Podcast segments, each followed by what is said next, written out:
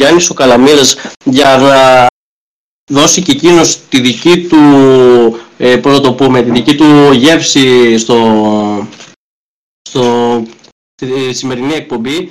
Γιάννη, καλησπέρα. Καλησπέρα και από μένα, παιδιά. Καλησπέρα. Με πολύ δράση.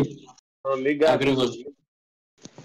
Ε, δεν ξέρω με τι θες να ασχοληθούμε, με τι, τι να πάρουμε πρώτα. Εγώ λέω να ξεκινήσουμε ε, όπως ε, κάθε φορά με το ελληνικό πρωτάθλημα, έτσι.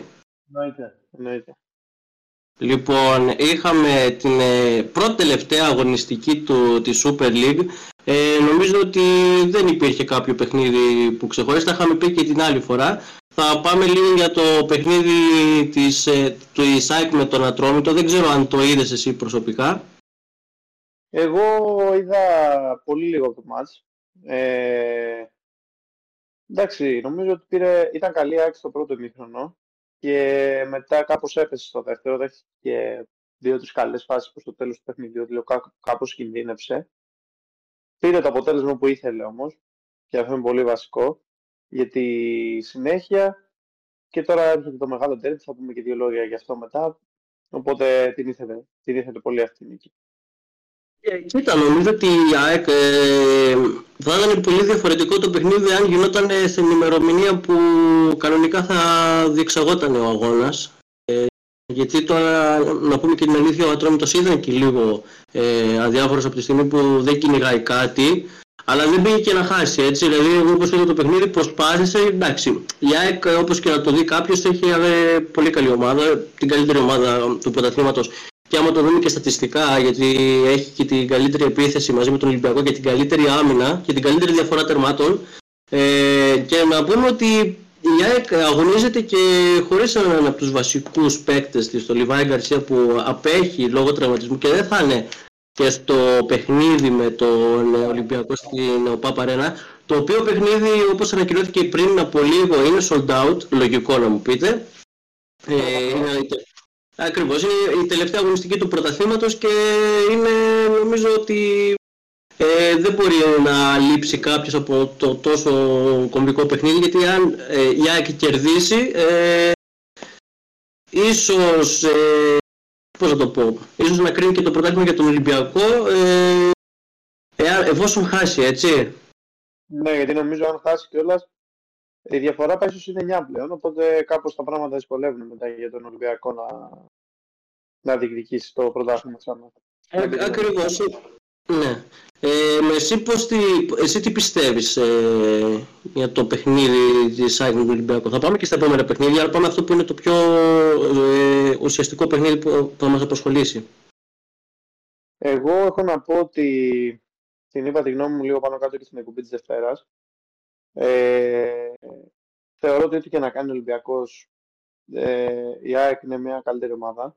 Ε, το έχει αποδείξει και στις δύο αναμετρήσεις τους μέχρι στιγμής και στο 3-0 του Κυπέλου και στο 0-0 του Γεωργίου Καρισκάκη που η ΑΕΚ σε απίστευτες ευκαιρίες για να βάλει γκολ και ήταν άτυχη. Άτυχη και άστοχη θα πω στο συγκεκριμένο παιχνίδι, ειδικά, ειδικά ο Λιβάη Γκαρσία. Νομίζω ότι παρά τις απουσίες υπάρχει πολύ μεγάλη διαφορά ανάμεσα στις δύο ομάδες.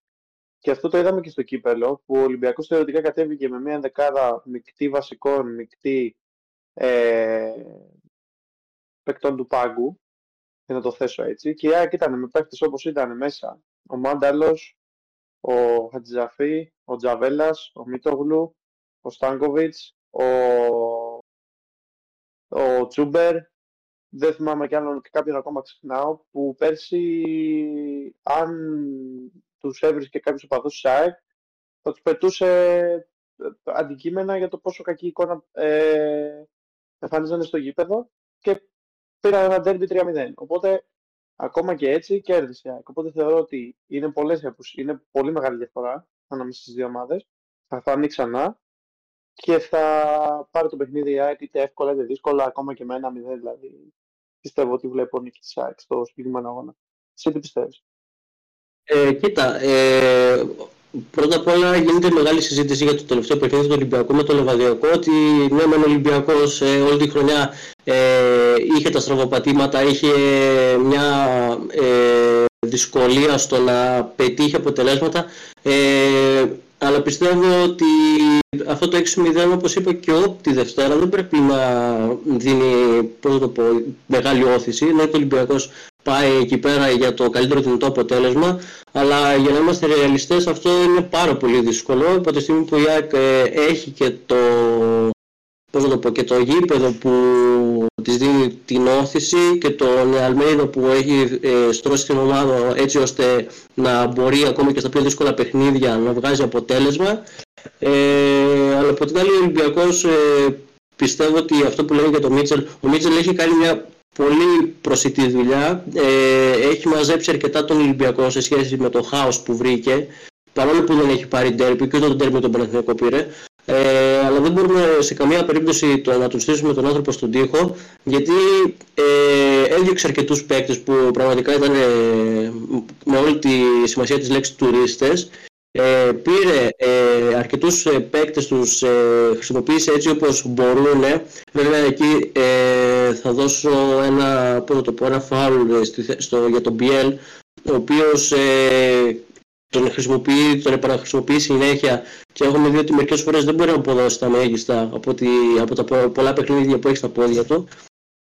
Παρ' όλα αυτά είναι ένα παιχνίδι που ο Ολυμπιακός είπαμε ότι θα κρυθεί. Ε, εγώ πιστεύω ότι θα είναι ένα ωραίο παιχνίδι. Ε, δεν νομίζω ότι ο Ολυμπιακός σίγουρα θα πάει πιο ε, προειδιασμένος σε σχέση με το μάτι του κυπέλου. Ναι, ε, και εντάξει, θα έχει και τις απουσίες όπως ο Εμβιλά. Ε, κατά πάσα πιθανότητα θα παίξει και ο Χάμες, ε, ο Χάμες αν έγινε κρίνος στον πάγκο, θα είναι στην αποστολή ε, κατά 99% γιατί έχει ανεβάσει αρκετά τους ρυθμούς. Αλλά τη θέση του βασικού πιστεύω ότι την έχει ε, εξασφαλίσει ο Κώστας Φορτούνης γιατί και στο μάτι με τον Λιβαδιακό έβαλε και τις τρεις assist. Οπότε είναι λίγο δύσκολο να κόψει ε, τη φόρα που έχει πάρει ο Έλληνας Τρικαλινός ε, και θα είναι ένα μεγάλο φάουλ από την πλευρά του Μίτσελ. Εκτός αν τους χρησιμοποιήσει και τους δύο.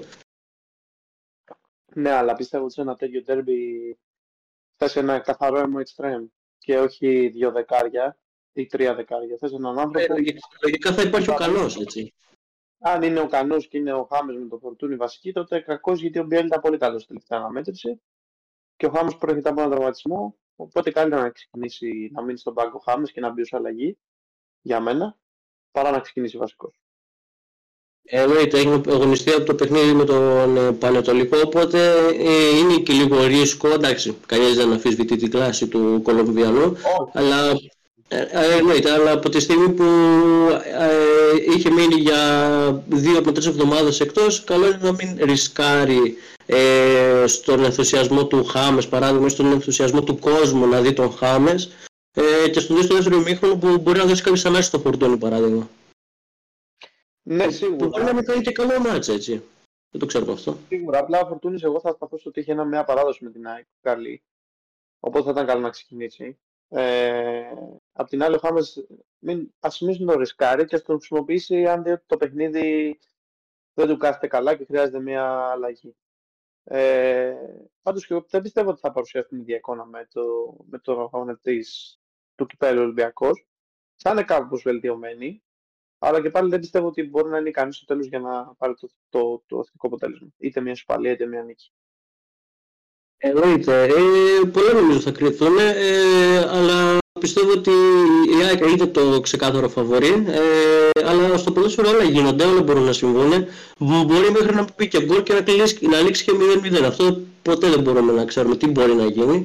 Ε, ωστόσο είναι το derby της αγωνιστικής. Ε, λίγο πριν ε, την τελική ευθεία για τα playoffs ε, θα πάμε ε, και στα υπόλοιπα παιχνίδια ε, που είναι παράδειγμα το Άρης Πας Γιάννενα. Ο Άρης προέρχεται από μια ε, ήττα έκπληξη από, το, από τη Λαμία με 2-1 ε, και υποδέχεται τον Πας Γιάννενα ε, που είναι νομίζω ο Άρης καίγεται για τη νίκη γιατί ε, εάν ο Βόλος ιτηθεί από τον ΠΑΟΚ ε, τον περνάει στην βαθμολογία στο και για ένα πόντο στο φινάλε. Πώς το βλέπεις το παιχνίδι; Στο Πας Γιάννενα Άρης. Εντάξει. Τώρα είναι ένα παιχνίδι το οποίο ο Πας ε, δεν έχει κάτι να διεκδικήσει μια και έχει μείνει εκτός play-off και είναι νομίζω σχεδόν σίγουρη η σωτηρία του στην Super League παρά το κακό του ξεκίνημα. Νομίζω ότι το παιχνίδι αυτό χρειάζεται περισσότερο Άρη για να πλασαριστεί καλύτερα στα play-off γιατί ο Βόλος τον έχει περάσει ξανά Οπότε θεωρώ ότι ίσως δούμε τον Άρη να βγαίνει νικητής, γιατί έτσι το έχει λίγο περισσότερο ανάγκη για να μπει δυναμικά και από μια καλύτερη θέση, έστω και να είναι αυτή η πέμπτη, στα play-off συγκριτικά με το να μπει έκτος, για να έχει και ίσως κάποιες περισσότερες πιθανότητες να τελειώσει στη θέση που αναφέρομαι, ε, που βγάζει η Ευρώπη του χρόνου. Να θυμίσουμε ότι λόγω της εξαιρετικής πορείας του ΠΑΟΚ στο Conference League πριν ένα χρόνο που έφτασε μέχρι τα πρώτα τελικά, φέτος έχουμε δικαίωμα πέντε θέσεων στην Ευρώπη. Οι δύο πρώτες οδηγούν στο Champions League, ο πρωταθλητής και ο δεύτερος, και οι τρεις στο Conference οι επόμενες τρεις. Οπότε. Νομίζω... Δύο είναι conference και ένας είναι Europa. Οκ, okay, συγγνώμη, δεν το γνώριζα. Νομίζω ότι και τρεις είναι στο conference. Οπότε ε, θα θέλει να μπει ως πέμπτος για να την κρατήσει και αυτή τη θέση, έτσι ώστε να πάει στο. να βγει και σε μια ευρωπαϊκή διοργάνωση του χρόνου. Ε, νομίζω ότι το είχαμε ξανααναλύσει σε μια εκπομπή. Θα είναι μια τεράστια αποτυχία του Άρη αν τελειώσει έκτος και μείνει εκτός ευρωπαϊκών θέσεων, γιατί είχε κάνει για δύο εξαιρετικές σεζόν τα προηγούμενα χρόνια. Ε, κοίτα, αυτό που ήθελα να σε ρωτήσω είναι ότι πιστεύεις ότι ο Άρης θα μπορεί να ανταπεξέλθει εφόσον βγει πέμπτος με την φετινή εικόνα εκτός αν αλλάξει κάτι ριζικά και δούμε κάτι εντελώς διαφορετικό. Δεν το πιστεύω γιατί στο τελευταίο παιχνίδι ήταν κακός. Γενικά δημιούργησε ένα ωραίο ρόλο στο κύμα της χρονιάς το οποίο φαινόταν ότι σε, κάποια, σε κάποιες θέσεις είναι και καλύτερο από την περσινή σεζόν που ήταν εξαιρετική. Αν θυμάμαι καλά, ο τελείωσε τέταρτος ε, οριακά είχε πάει να τελειώσει και τρίτος νομίζω. Ε, και φάνηκε ότι ειδικά με κάποιες μεταγραφές όπως ήταν του Γκρέι, όπως ήταν του Ούντο Μπάτζο που ήταν ένα ταλέντο στην Αγγλία το οποίο δεν έπιασε και ήρθε στην Ελλάδα, μέχρι και στο Sky Sports να αναφορά γιατί μετα, μετα, μετακινήθηκε από την QPR στον Άρη. Ε, φάνηκε ότι μπορεί να έχει μια πιο δυναμική ομάδα. Δεν έγινε. Πολλά είναι τα λάθη μπορεί να χρειαστεί και μια εκπομπή μόνη της αυτή για να αναλύσουμε τι, όχι μια εκπομπή, ένα μισάωρο μόνο του για να αναλύσουμε τι πήγε λάθος φέτος στον Άρη. Ε, στην εκπομπή της Δευτέρας κιόλας ο Σπύρος είχε πει ότι ένα λάθος ήταν που διώξαν τον Μπούργος μετά από μόλις ένα μάτς. Θα συμφωνήσω μαζί του, όπως είχα, είχα συμφωνήσει και τη Δευτέρα. Εντάξει, ε, αν είναι ακόμη μια ήττα, πίσω τους φέρνει ακόμη, γιατί ο Άνω Βόλος κερδίσει θα, θα έχει και μεγαλύτερη διαφορά στα πλέον και σίγουρα ψυχολογία. Ωραία. Ε, σε αυτό το σημείο να πούμε ότι έχουμε και στην παρέα μας τον ε, Θάνο Δαδιώτη. Ε, Θάνο, καλησπέρα. Καλησπέρα, φίλε. Καλησπέρα, παιδιά. Καλησπέρα. Ε, εδώ αναλύουμε τα παιχνίδια, αναλύσαμε και το ΑΕΚ Ολυμπιακός. Αν θες εσύ να προσθέσεις κάτι, ε, ποιο το ποιον βλέπεις φαβορή, για το τι πιστεύεις ότι θα γίνει, το τελικό αποτέλεσμα. Για το πρωτάθλημα ή για το Ολυμπιακό ΑΕΚ. Για το ΑΕΚ το ΑΕΚ Ολυμπιακός την τελευταία αγωνιστική που είναι μεθαύριο. Ε, πιστεύω δεν θα δούμε αυτό το μάτς που είδαμε στο κύπελο. Θα δούμε, εντάξει, πιστεύω από την βασική ε, του Ολυμπιακού. Ε, θα είναι πιο ανταγωνιστική. Πιστεύω δεν θα αφήσουν ένα ε, τέτοιο διασμό όπως στο κύπελο. Ε, θα είναι σκληρό παιχνίδι. Ε, πιστεύω θα παλέψει το τρίποντο Ολυμπιακός. Ε, και οι δύο ομάδες έχουν πολύ ποιοτικά ρόστερ. Ε, θα, θα δώσω μια πρόβλεψη, πιστεύω θα βγει ισοπαλία. Με πες στο μυαλό μου, σχεδόν κατά εκεί το βλέπω. Ε, ε, αναφέρει, αναφέρει και όμως ότι μπορεί να μην υπάρξει και σκορ, να μην μπει και γκολ, αλλά μου φαίνεται λίγο δύσκολο. Για ένα ένα μπορεί. Έχουν και δύο ομάδες σφιχτές άμυνες, πιστεύω. Δηλαδή θα παίξουν αρκετά αμυντικά ώστε να μην δεχθούν γκολ. Γιατί δεν θέλουν να χάσουν το τρίποντο, να, να μην χάσουν βαθμούς ή να χάσουν. Ε, προ, ναι, προτιμότερο είναι από το να χάσει ένας από τους δύο ε, να πάρει το βαθμό. Γιατί από τη στιγμή που μπορεί να χάσει το, τους τρεις βαθμούς, καλύτερα να αρκεστείς με τον έναν. Ναι. Ε, πάμε στη συνέχεια να πούμε για το Ατρόμητος ε, Παναθηναϊκός. Ο Παναθηναϊκός ο οποίος προέρχεται από νίκη ε, κόντρα στο Πανετολικό ε, με στη Λεωφόρο και ο Ατρόμητος ε, από ισοπαλία στην Τρίπολη. Ε, Πώς το βλέπετε το παιχνίδι, πώς βλέπετε να τερματίσει ο Παναθηναϊκός μετά από όλη αυτή τη σεζόν; Γιάννη; Εγώ θα πω ότι δύσκολο παιχνίδι για τον Παναθηναϊκό, παρότι δεν διεκδικεί τίποτα ε, ο, ο Ατρόμητος. Είδαμε ότι και με την ΑΕΚ ήταν ο μυστικός, παρά το ότι έχει μείνει εκτός play-off. Οπότε θεωρώ ότι θα πρέπει να πάει με λίγο προσοχή στον αγώνα ε, ο πρωτοπόρος του πρωταθλήματος έτσι ώστε να μην την πατήσει γιατί δεν θα ήθελε, θα ήθελε να μπει ως πρώτος στα play-off. Δεν θα ήθελε να μείνει ε, δεύτερος. Οπότε πιστεύω ότι θέλει προσοχή και το αποτέλεσμα δύσκολα εύκολα πιστεύω θα το πάρει ο Παναθηναϊκός. Ε, Θάνο. Ε, ο Ατρόμητος Πόντρομ φέτος δυσκολεύει πολύ τους μεγάλους και την έχασε και τον Ολυμπιακό που έφερε εκεί.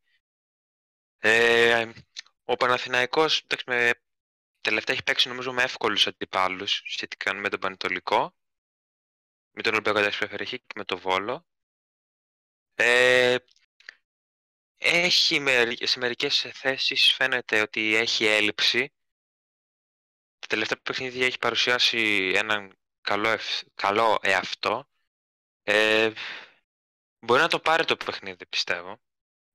Αλλά δεν είμαι το σίγουρος ότι ο Ατερόμητος είναι πολύ ανταγωνιστικός στην έδρα του και μπορεί να χτυπήσει με κάποια αντεπίθεση, ίσως με κάποιο στημένο. Οπότε δεν ε, δίνω μια ξεκάθαρη πρόβλεψη.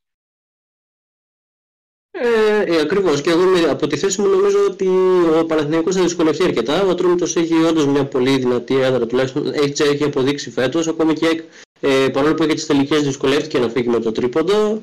Ε, Παρ' όλα αυτά ε, δεν ξέρουμε αν ο Ατρόμητος θα το παλέψει το παιχνίδι που κατά πόσα πιθανότητα ε, δεν αφήνει τίποτα. Ακόμα και να μην κυνηγάει κάτι δεν νομίζω ότι θα είναι αδιάφορος. Ε, πάμε και στο Βόλος Πάοκ. Ο Πάοκ ο οποίος είχε και το μεσοβδόματο παιχνίδι με τη Λαμία στο κύπελο.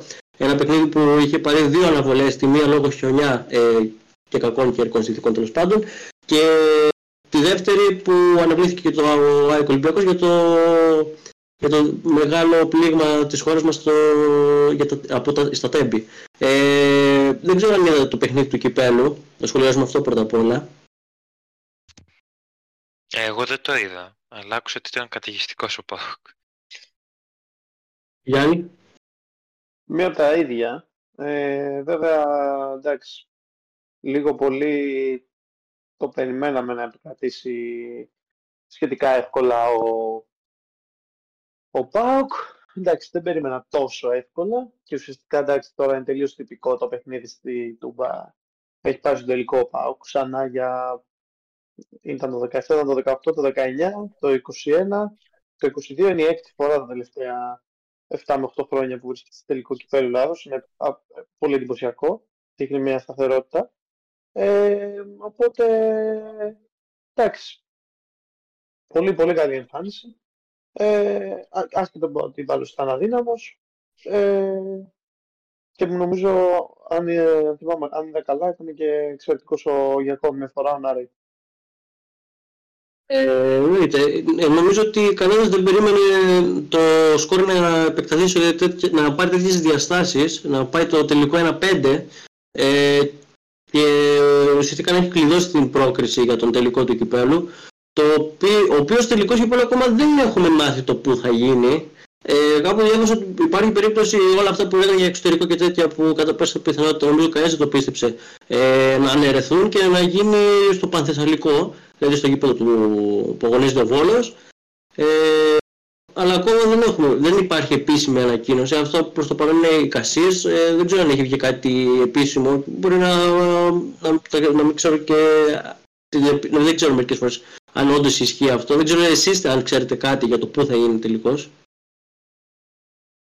Εγώ έχω μείνει στο ότι θα γίνει στο Λονδίνο ή στην Αυστραλία και αν γίνει στο Λονδίνο θα γίνει στο, στο Selhurst Park της ε, Crystal Palace. Εκεί. Ε, δεν έχω κάτι, δεν έχω διαβάσει κάτι περισσότερο από αυτά. Ε, εγώ το ίδιο. Ε, στο γήπεδο της Crystal Palace είχα, είχα ενημερωθεί. Εσείς πιστεύετε ότι είναι καλό να γίνει ε, στο εξωτερικό και να μην γίνει στο, σε χώρο, γιατί εγώ πιστεύω ότι από τη στιγμή που δεν μπορεί να γίνει ένα σωστός τελικός στην Ελλάδα, πώς θα γίνει στην Αγγλία, δηλαδή είναι λίγο παράλογο. Κοίταξε να δεις. Ε... Τώρα, αν η ΕΠΟ, δεν το γνωρίζω, το κάνει αυτό γιατί πάμε στη λογική του ότι το κάνουν στην Ισπανία, το κάνουν στην Ιταλία, στο Ντουμπάι και στο Αμπουντάμπι όπως έχουμε δει και ας το κάνουμε κι εμείς γιατί θα, θα πετύχει, δεν υπάρχει το ίδιο κοινό. Παρακολουθεί το Ισπανικό και το Ιταλικό πρωτάθλημα εδώ στην Ελλάδα για να προσελκύσει το, το κόσμο. Αν το κάνουν για τους Έλληνες ομογενείς, οκ. Okay. Εγώ πιστεύω ότι τελικώς θα πρέπει να αποφασιστεί κάποια στιγμή να κάτσει ΕΠΟ, να πούνε ότι θα γίνεται δεν ξέρω, στο Πανθεσσαλικό, στο ΟΑΚΑ, στο Καφτατζόγλιο, στην Κρήτη, δεν ξέρω, κάπου και να μην αλλάζει ποτέ. Δεν γίνεται. Ας πούμε στην Αγγλία, γιατί γίνεται συνέχεια στο Wembley. Στη Γερμανία, γιατί γίνεται στο Ολυμπιακό στάδιο. Στην Ιταλία, γιατί είναι συνέχεια στο Ολυμπικό. Δεν καταλαβαίνω γιατί εδώ στην Ελλάδα πρέπει κάθε χρόνο να τσακωνόμαστε πού θα γίνει τελικός και πού θα είναι το ένα, πού θα είναι το άλλο. Α βάλουν το ΑΚΑ και να είναι αυτό και τέλος. Να μην υπάρχει κάθε χρόνο. Ένα παράδειγμα είναι το ΑΚΑ. Κάθε χρόνο αυτός ο μήλο. Ε, ναι, νομίζω ότι είναι και το πιο σωστό να γίνει στο ΆΚΑ παρόλο που θέλει τις ε, απαραίτητες ε, πώς να το πω, ε, εργασίες γιατί ε, νομίζω ότι έχει αφαιθεί και λίγο. Ε, θα τι πιστεύεις; Ε, και εγώ πιστεύω ότι πρέπει να γίνει στην Ελλάδα και πιστεύω στο ΆΚΑ γιατί είναι το μεγαλύτερο σε χωρικότητα στάδιο. Ε, δηλαδή θα μπορεί να φιλοξενήσει και τις δύο ομάδες. Πιστεύω στην ε, Αγγλία δεν θα έχει τόσο ενδιαφέρον. Δηλαδή δεν ξέρω αν δεν ενδιαφερθεί τόσο κόσμος να έρθει να δει τον τελικό. Δηλαδή πιστεύω κάποια στιγμή πρέπει να νιέπω να, να κάνει ένα σωστό τελικό γιατί βλέπουμε ότι γίνεται συνέχεια επεισόδια αλλάζει η ώρα ε, τελευταία στιγμή αλλάζουν το στάδιο που θα γίνει τελικός ε, οπότε πιστεύω να γίνει στην Ελλάδα και να κάνουν επιτέλους ένα σωστό τελικό. Ε, και εγώ αυτό πιστεύω, ε, γιατί όντως είναι αρκετά δύσκολο. Ε, και για να επιστρέψουμε λίγο στο ελληνικό πρωτάθλημα, να πούμε ότι ο ΠΑΟΚ ε, φιλοξενείται στο Πανθεσσαλικό, στο γήπεδο που όπως προείπα υπάρχουν οι φήμες ότι θα γίνει ο τελικός. Ε, ο Βόλος που ε, δεν τα έχει πάει και απαραίτητα καλά με τις ε, μεγάλες ομάδες. Έχουμε δει ε, μεγάλα σκορ και από Παναθηνικό ΑΕΑ και ΠΑΟΚ ε, και, συγγνώμη, και Ολυμπιακό Παναθηνικό και ΑΕΚ. Ε, Θάνο, εσύ τι πιστεύεις; Ε, ο Βόλος έχουμε δει ότι δέχεται εύκολα γκολ. Δηλαδή είδαμε και στο Παναθηνικό και με τον Ολυμπιακό που έφαγε 5. Ε, με τον Παναθηναϊκό που έφαγε 6 νομίζω. 5. Ένα 5. Ένα 5 με τον Παναθηναϊκό, 0-4 με την ΑΕΚ και 0-5 με τον Ολυμπιακό. Σωστά, σωστά. Έφαγε και 4 από την ΑΕΚ. Οπότε πιστεύω, ε, αφού έχει, μεγάλα, έχει μεγάλο θέμα στην αμυντική λειτουργία, στο αμυντικό transition, ο Πάοκ έχει και ποιότητα επιθετικά, έχει πολύ ποιοτικούς παίχτε, οπότε πιστεύω θα το, το πάρει το μάτς σχετικά εύκολα πιστεύω. Mm-hmm. Ε, Γιάννη; Εντάξει, θα συμφωνήσω με τον Θάνο. Ε, δεν νομίζω ότι θα αντιμετωπίσει κάποιο πρόβλημα ο, ο ΠΑΟΚ. Ε, βέβαια, εντάξει, το έχουμε δει φέτος να κάνει κάποιες γκέλες με μικρότερες ομάδες στο του πρωταθλήματος. Θεωρώ ότι ο Βόλος επειδή από τη φύση του παίζει κάπως πιο επιθετικά, ακόμα και με τις μεγάλες ομάδες δεν κάθεται πίσω να προσέξει τα μετωπίστε. Θα πάει πάλι σε μια τέτοια λογική θεωρώ και ίσως τον δούμε πάλι να δέχεται κάποιο βαρύ σκορ. Εντάξει, βέβαια και ο Βόλος θα κυνηγήσει το αποτέλεσμα γιατί πριν λέγαμε ότι άμα άρεσε κερδίσει θα τον πλησιάσει και θα περάσει από πάνω του στη βαθμολογία, οπότε δεν θα ήθελε αυτό να συμβεί, αλλά νομίζω ότι η ποιότητα είναι μεγάλη, οπότε εύκολα, δύσκολα θα περάσει πάνω από το Πανθεσσαλικό. Ε, ναι, όντως, ο Πάοκ είναι όντως ένα ερωτηματικό όλη αυτή τη σεζόν ότι μπορεί να, να δείξει μια αρκετά καλή εικόνα όπως τώρα δύο σερή παιχνίδια ε, μας έχει συνηθίσει στα over ε, και έχει πάρει και 5-6 γκολ, 11 γκολ σε δύο αγώνες, οπότε δεν τα λες και λίγα. Ε, αλλά δεν ξέρω αν ο Βόλος ε, θα έχει το ίδιο, την ίδια λογική όπως και με τις προηγούμενες ομάδες. Πάντως όντως θα, νομίζω θα κυνηγήσει τη νίκη, όχι, όχι, άντε, όχι τη νίκη, άντε την ισοπαλία, τουλάχιστον να μην ε, αφήσει τον Άρη να τον προσπεράσει. Γιατί ε, και ο Άρης ρεαλιστικά αυτό κυνηγάει. Ε, ο ΠΑΟΚ από τη στιγμή που είναι και, ε, συνεχίζει να είναι κοντά στο, από, τις τρεις, από τις τρεις ομάδες που είναι στην κορυφή ε, και με τα αποτελέσματα που έχει πάρει θα έχει και την ψυχολογία να πάει στο Βόλο και να πιστέψει ότι θα μπορεί να κάνει ό,τι και οι υπόλοιποι. Ε, σε αυτό το σημείο θα... Ε, τι θέλεις να πεις; Όχι, όχι. Ναι, είπα. Ναι. Ε, σε αυτό το σημείο πάμε σε ένα γρήγορο διάλειμμα και επιστρέφουμε τα τρία επόμενα παιχνίδια και με Champions League. Square. Ε, πάμε να δούμε τα παιχνίδια ε, τα οποία μας έχουν απομείνει για, το, για την 26η αγωνιστική. Πάμε στο Ιωνικό Αστέρας Τρίπολης που είναι επίσης ένα σημαντικό παιχνίδι ε, που εννοείται δεν είναι ε, για την κορυφή αλλά είναι για τις ομάδες που πλησιάζουν και κινδυνεύουν να υποβιβαστούν. Μια από αυτές είναι ε, ο Ιωνικός που βρίσκεται ε, στη 13η θέση με 15 βαθμούς και θα ήθελα να ρωτήσω τον Γιάννη και τον Θάνο την γνώμη τους για το πώς πιστεύουν ότι θα τα πάει ο Ιωνικός κόντρα στον Αστέρα που είναι εντός έδρας παιχνίδι. Γιάννη. Ε, ο Ιωνικός δεν είναι καλός φέτος έχει είναι τις ομάδες που θα κινδυνεύσουν, να ήδη είναι τις ομάδες που βαστούν. Ε, δεν ξέρω, δύσκολα. Θα κερδίσει ο Αστεράς. Ε, δύσκολο παιχνίδι για τον Ιωαννικό. Πολύ, με βάση το έχει παρουσιάσει ένα πολύ μέτριος φέτος η χρονιά, οπότε θεωρώ ότι είναι ίσως μια ητά. Θα το βάσει πιο ζημιμένη θέση για την παραμονή. Ε, Θάνο. Ο Αστέρας δεν είναι, πιστεύω, δεν είναι τόσο καλός όσο είναι στην έδρα του. Γιατί ο Ιωνικός είναι πιο συμπαγιστή στην έδρα του, είναι πιο μαζεμένος. Οπότε έχει το πλεονέκτημα ο Ιωνικός, παρόλο που πιστεύω θα είναι πολύ σκληρό παιχνίδι. Ελάχιστες φάσεις πιστεύω. Ε, πιστεύω θα δώσω ισοπαλία, δεν νομίζω να γκολ, να είμαι ειλικρινής. Αν και καίγεται για το τρίποντο ο Ιωνικός. Ε, όντως, ο Ιωνικός είναι σε αρκετά δύσκολη θέση. Ε, μετά από την ε, βαριά ήττα ε, από τον ΠΑΟΚ μέσα στην Δούμπα ε, και ο Αστέρας εννοείται ότι ναι μεν δεν καίγεται μιας και είναι 9 βαθμούς μπροστά από τον υποβιβασμό αλλά δεν νομίζω ότι θα θέλει να διακινδυνεύσει ε, περαιτέρω εφόσον δεν του βγήκε το παιχνίδι. Ε, για να πούμε και την αλήθεια, ο Ιωνικός ε, έχει να πετύχει νίκη ε, από τις 4 Δευτέρου στο μάτι με τον Άρη. Ε, περίεργο έτσι. Ε, ο Άρης έχει χάσει και από τον Ιωνικό.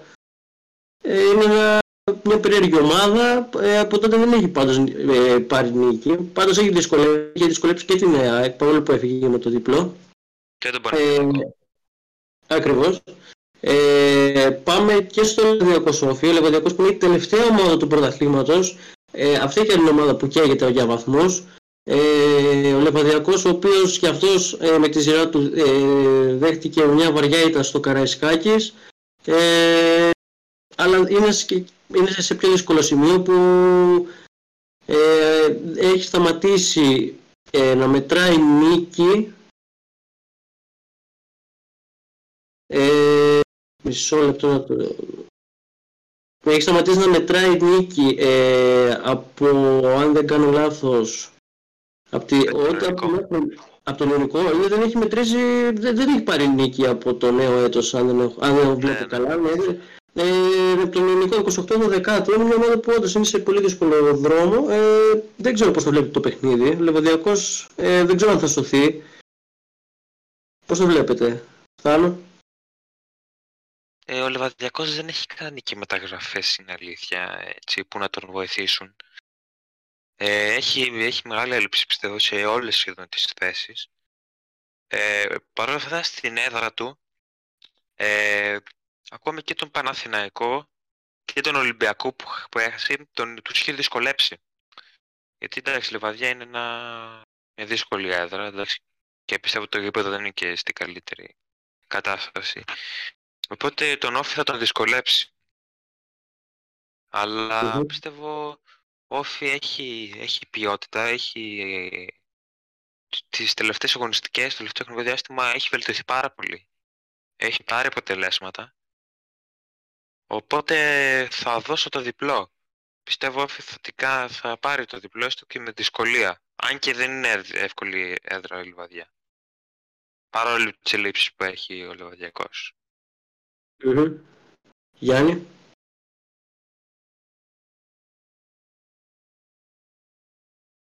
Νομίζω έχει θέμα με το μικρόφωνο. Ε... Μάλιστα. Ναι, από ό,τι φαίνεται μας ακούει, αλλά δεν μπορεί να μιλήσει. Ε, εγώ με Ναι, ακούγεσαι. Για, ε, για προσπάθεις να μιλήσεις. Ε, λοιπόν, αυτό που έλεγα είναι ότι ο Όφη είναι πολύ φορμάζον και ο ειδικά με την αλλαγή του πολιτή, δυστυχώς και τον Ολυμπιακό στο Γιώργος Καρατάκης. Πιστεύω ότι θα κερδίσει τον Λαδιακό εύκολα δύσκολα. Δεν θα ζοριστεί ιδιαίτερα για να πάρει την νίκη. Ένα παιχνίδι το οποίο ε, ο Λαδιακός θα χρειάζεται περισσότερο. Γιατί θα με μια νίκη κάπως ανεβαίνει από 5 βαθμούς για, το, για τη Συρία. Οπότε θεωρώ ότι δεν έχει την ποιότητα που έχει όφη και ίσως τον δούμε να παίρνει την νίκη η ομάδα της, ίσως δούμε την ομάδα της ε, κατά βάση μεγάλης πιθανότητα, συγγνώμη, δούμε την ομάδα της Κρήτης να παίρνει με το διπλό. Mm-hmm. Ε, όντως, όφη, πρώτα απ' όλα είναι μια ομάδα που φέτος ε, έχει ανακάμψει αρκετά από, από σχέση, σε σχέση με πέρσι. Ε, είναι μια ομάδα επίσης που ακόμα και στα εκτός έδρας ε, έχει μια πολύ καλή ροή να το πούμε ε, και προέρχεται και από την ήττα με την ΑΕΚ ε, οπότε νομίζω ότι εάν δεν νικήσει στη Λιβαδία τουλάχιστον ένα χ θα πάει. Και πάμε και για το τελευταίο παιχνίδι της 26ης αγωνιστικής που είναι το Πανετολικός Λαμία. Η Λαμία που επίσης ε, βρίσκεται στη ζώνη κινδύνου. Ε, με τον Πανετολικό ε, να έχει κάνει φέτος μια πολύ καλή σεζόν, ειδικά στις αρχές ήταν πραγματικά απίστευτος. Ε, έχει κάνει, ο Γιάννης Αναστασιό έχει κάνει μια πολύ καλή δουλειά, ε, πολύ οργανωμένη. Έχει επίσης είναι ένα παναθηνικό δίδυμο που έχει περάσει, ε, που είναι και ο Καρέλης που αν δεν κάνω είναι ο πρώτος κόρη του Πανετολικού. Ε, και νομίζω ότι θα πω ε, τη γνώμη μου ότι ο Πανετολικός ε, δεν νομίζω να δυσκολευτεί με τη Λαμία. Που η Λαμία θέλει βαθμούς ε, για να ξεφύγει λίγο από τους δύο τελευταίους μας και είναι ένα πόντο μακριά από τον Ιωνικό και δύο από το Λεβαδιακό. Ε, Γιάννη, τι πιστεύεις; Εντάξει, ο Πανετολικός έχει την ασφάλεια ότι είναι, δεν έχει να φοβηθεί να μαχάμεθει γιατί δεν θα κάποια θέματα που βάζουμε. Η Λαμία είναι αυτή που καίγεται περισσότερο, να το πω έτσι, για το αποτέλεσμα. Βέβαια, ο είναι ένας πρόσωπο του. Και ο Καρέλης είναι πολύ καλή, είναι πράγμα στο όλη τη χρονιά. Οπότε και γενικά η ομάδα του Αναστασίου θεωρώ ότι αν είχε έτσι κάποιου παίχτε σε πιο ποιοτικού κάποιε θέσει θα μπορούσε να είναι πιο ψηλά βαθμολογία.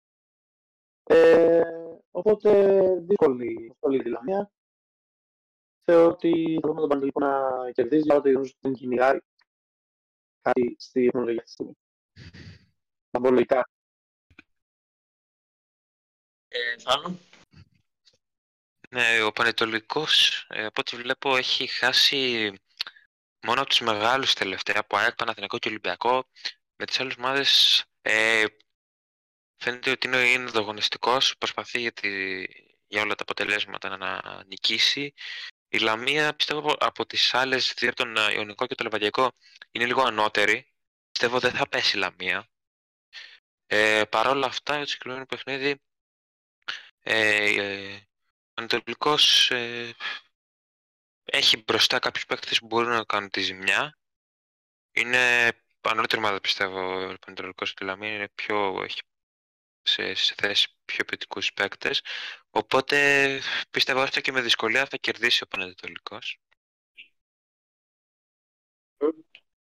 Ε, ε, να το δούμε λίγο ρεαλιστικά, η Λαμία είναι η πιο, η πιο μη παραγωγική ομάδα σε γκολ. Αν εξαιρέσουμε τη νίκη με τον Άρη, ε, έχει αρκετούς καλούς παίκτες, αλλά μερικοί έχουν υπερβεί το όριο ηλικίας. Παράδειγμα, ε, δηλαδή έχουν παράδειγμα τον Ντεβισέντη που πλησιάζει τα 33, βέβαια ακόμα σε μια καλή ηλικία. Αλλά γενικά ε, σαν ομάδα δεν μπορεί να βγάλει ένα ε, αριστό σύνολο ώστε να μπορέσει να, να βγάλει εύκολα γκολ και να δυσκολέψει τον αντίπαλο. Παρ' όλα αυτά ε, ε, δεν ξέρω αν θα μπορέσει να δυσκολέψει την ομάδα του Αγρινίου. Ε, αλλά στο ποδόσφαιρο είναι όπως όλα τα βλέπουμε. Ε, και για να κάνω και μια υπενθύμηση ότι όλα τα παιχνίδια θα γίνουν την Κυριακή στις 7 η ώρα. Ε, είναι η τελευταία αγωνιστική του πρωταθλήματος και πάμε πλέον ε, να φύγουμε από τα σύνορα της Ελλάδας. Πάμε στο, για το Champions League, ε, για το UEFA Champions League και τις ε, αγωνιστικές που έκριναν τα πρώτα εισιτήρια για την οχτάδα ε, και θα τα πάμε χρονολογιακά. Θα, πάμε στην τρίτη που είδαμε τα παιχνίδια μεταξύ των ε, μισό λεπτό μεταξύ μεταξύ Benfica Club Breeze και Chelsea Dortmund ε, θα πάμε και πρώτα στην Benfica δεν ξέρω αν είδατε το παιχνίδι ε, μια Benfica που ήταν πολύ καλή εύκολα διέλυσε την Club Breeze που η Club έδειξε ένα πολύ καλό χαρακτήρα στους ομίλους αλλά αυτό φαίνεται να μην ε, αρκούσε για τη συνέχεια. Ε, Θάνο; Ναι, όντως, αυτό θέλω και εγώ ότι η Club έδειξε μια πολύ, μια θετική παρουσία, μια πολύ θετική παρουσία στους ομίλους. Παρ' αυτά η Benfica και στα δύο μάτς πάρα πολύ ανώτερη, καταιγιστική με τον Ράμος ε, και τον ε, ε, Ραφασούλα. γενικά έχει πολλούς, ε, έχει αρκετές επιθετικές λύσεις ε, που μπορούν να σου κάνουν την ε, ζημιά. Ε, έχουμε και τον ε, τερματοφύλακα, τον Έλληνα, τον Βλαχοδήμο, ο οποίος είναι εξαιρετικός. Βέβαια, τώρα έχει πάει στους 8 η Μπενφίκα. Να δούμε με ποιον δύσκολο αντίπαλο εκεί πώς θα τα καταφέρει. Ε, Παρ' όλα αυτά, πολύ άνετη η πρόκριση για την Μπενφίκα. Με αυτά είναι συνολικό σκορ. Mm-hmm. Ε, Γιάννη; Εντάξει, εγώ έχω να πω ότι ήταν λίγο αναμενόμενο παρότι η, η, η, συγγνώμη, η Breeze ήταν εντυπωσιακή στους ομίλους. Νομίζω είχε ξεκινήσει με 3 στα 3 και είχε κερδίσει και την Ατλέτικο και τη Leverkusen και την Porto με ένα εντυπωσιακό 0-4 την Porto ειδικά. Ε, τώρα εντάξει, ποιότητα φάνηκε στις δύο ομάδες. Ε, δεν, ήταν, δεν μπορούσε η Breeze να συναγωνιστεί την Πενφύκα του Σμιτ, που φέτος είναι μια φοβερή ομάδα και φαίνεται ότι πάει πάλι για πρωτάθλημα. Θα ξανακρατήσει το πρωτάθλημα μετά από μια διετία, τριετία που ήταν ε, χωρίς τίτλο, χωρίς μεγάλο τίτλο στη Πορτογαλία. Ε, αυτό το 5-1 είχε και ως αποτέλεσμα να κοστίσει τη δουλειά του Σκοτ Πάρκερ, του προπονητή της Μπρίζ. Απολύθηκε μετά από μόλις 12 αγώνες. Ε, Οπότε δεν είναι ο προπονητής που ξεκίνησε η χρονιά παρένθεση. Η Μπρίζ ήταν άλλος. Ο Σκοτ Πάρκερ ήρθε για να αντικαταστήσει τον, τον προπονητή που τους έβγαλε στους 16. Αλλά στο πρωτάθλημα η Μπρίζ δεν ήταν τόσο καλή. Οπότε απολύθηκε. Τώρα ήρθε ο Πάρκερ, ξανά απολύθηκε ο προπονητής. Οπότε πάλι θα υπάρχει νέος προπονητής στον πάγκο της Μπρίζ. Τέλος πάντων, εύκολη. Νομίζω ότι αυτό που περιμέναμε όλοι έγινε στο συγκεκριμένο ζευγάρι και πέρασε εύκολα η, η Μπερφίκα, ειδικά μετά το 0-2 στο Βέλγιο. Ήταν νομίζω προκαθορισμένο το τι θα συμβεί στη Λισαβόνα θεωρώ ότι η Μπενφίκα θα είναι δύσκολος αντίπαλος με όποιον και αν πέσει στους 8, γιατί να, να θυμίσω κάπου εδώ ότι στον Όμιλο έφερε δύο φορές ισοπαλία με τη Παρή και έκανε δύο νίκες απέναντι στη Juventus. Όπως και να ήταν η Juventus, μέτρια ε, κακιά στο πρώτο μέρος της χρονιάς, είναι η Juventus, ε, δεν την κερδίσει εύκολα, οπότε θεωρώ ότι θα βάλει δύσκολα στον επόμενο αντιπάλο της στο, στο τελικά. Ε, και πάμε και στο επόμενο παιχνίδι της Τρίτης που ήταν το Chelsea Dortmund. Ένα παιχνίδι που εγώ τουλάχιστον δεν περίμενα η Chelsea να πάρει την πρόκριση. Βέβαια η Dortmund, η Dortmund είναι μια ομάδα που ε, δεν μας έχει συνηθίσει στο να μπαίνει στα εκτός έδρας παιχνίδια και να καθαρίζει την πρόκριση και ε, πώς να το πω, είναι μια ομάδα που έχει αυτοκτονικές τάσεις και το επέδειξε και στο Stamford Bridge. Ε, παιδιά, πώς είδατε το παιχνίδι, Θάνο; Ε, να πω τέλος ότι εγώ δεν το περίμενα να το γυρίσει η Chelsea ε, εξαιτίας των εμφανίσεων που έχει δείξει. Ε, Παρ' όλα αυτά, σε 10 λεπτά, με το Στέλνο και το Χάβελ δεν κατάφερε να το γυρίσει. Η Dortmund ε, δεν κατάφερε να ξαναμπεί στο παιχνίδι και για την πρόκριση. Ε, πιστεύω αυτή και το βάθος που δεν έχει η Dortmund ε, ενώ η Chelsea το έχει, με, έχει πάρα πολλούς παίκτες σε πολλές θέσεις. Και γι' αυτό είναι πιστεύω ένας επιπλέον λόγος που η Chelsea ε, ε, προχώρησε αυτή την πρόκριση. Παρ' όλα αυτά την Chelsea άμα πάει, άμα ε, με κάποιον ε, πιο δύσκολο αντίπαλο, πέσει με πιο δύσκολο αντίπαλο, πιστεύω ίσως ε, αποκλειστεί γιατί βλέπουμε ότι παρόλο που έχει κάνει πάρα πολλές μεταγραφές η ομάδα δεν έχει δέσει. Ε, οπότε δεν έχει καταφέρει ακόμη να δημιουργήσει αυτή τη χημία που θέλει. Βέβαια, πολύ σημαντική πρόκληση για τη Τσέλ που συνεχίζει στο Champions League, στη μεγαλύτερη διασυλλογική οργάνωση. Ε, Γιάννη. Η Chelsea νομίζω ότι μας ε, έδειξε όλους λάθος. Ε, εγώ δεν το περίμενα να προκριθεί η Chelsea παρά το ότι η Dortmund δεν έχει καλή παράδοση στο Champions League. Θεώρησε ότι λόγω του ότι φέτος η Dortmund κάνει μια πολύ καλή χρονιά στην Bundesliga, διεκδικεί και το πρωτάθλημα με αξιώσεις για πρώτη φορά μετά πολύ καιρό και είχε και ένα σερί 13-14 αγώνων αίτητη πριν από αυτό το match, πίστεψε ότι τουλάχιστον ένα γκολ θα μπορέσεις να το βάλεις στο Stamford Bridge. Δεν έγινε και ακόμη μια φορά απέδειξε ότι είναι κατώτερο των περιστάσεων. Η Chelsea ήρθε με κάποια ψυχολογία λόγω της νίκης με ένα 0 απέναντι στη Leeds. Τώρα την, έκανε, την έδωσε ακόμα περισσότερο την ψυχολογία της, μιας και ε, αυτή η πρόκριση κάπως μαζεύει το όλο κλίμα που υπάρχει αυτή τη στιγμή στο Stamford Bridge. Αυτά τα σύννεφα που είναι από πάνω, ειδικά πάνω από το κεφάλι του Πότερ και δίνει σίγουρα μια καλή ψυχολογία. Θεωρώ όμως, θα συμφωνήσω μαζί σας ότι αν πέσει με μια καλύτερη ομάδα θα απεκλειστεί ε, από, το, από, τους, από τη συνέχεια του Champions League. Εγώ πιστεύω ότι ακόμα και με μια Μπενθήκα, αν πέσει, μπορεί να μην συνεχίσει και να απεκλειστεί. Δεν έχει κάνει, παρά τις καλές μεταγραφές της και τους καλούς παίκτες, δεν έχει πάει καλά αυτή τη χρονιά για την Chelsea. Και δεν πιστεύω κιόλας ότι ο Πότερ είναι ο ικανός άνθρωπος που δεν έχει καταφέρει να της κάνει ηλεκτροσόκ τόσους μήνες. Δεν πιστεύω ότι το κάνει στο, στο τελευταίο κομμάτι της χρονιάς.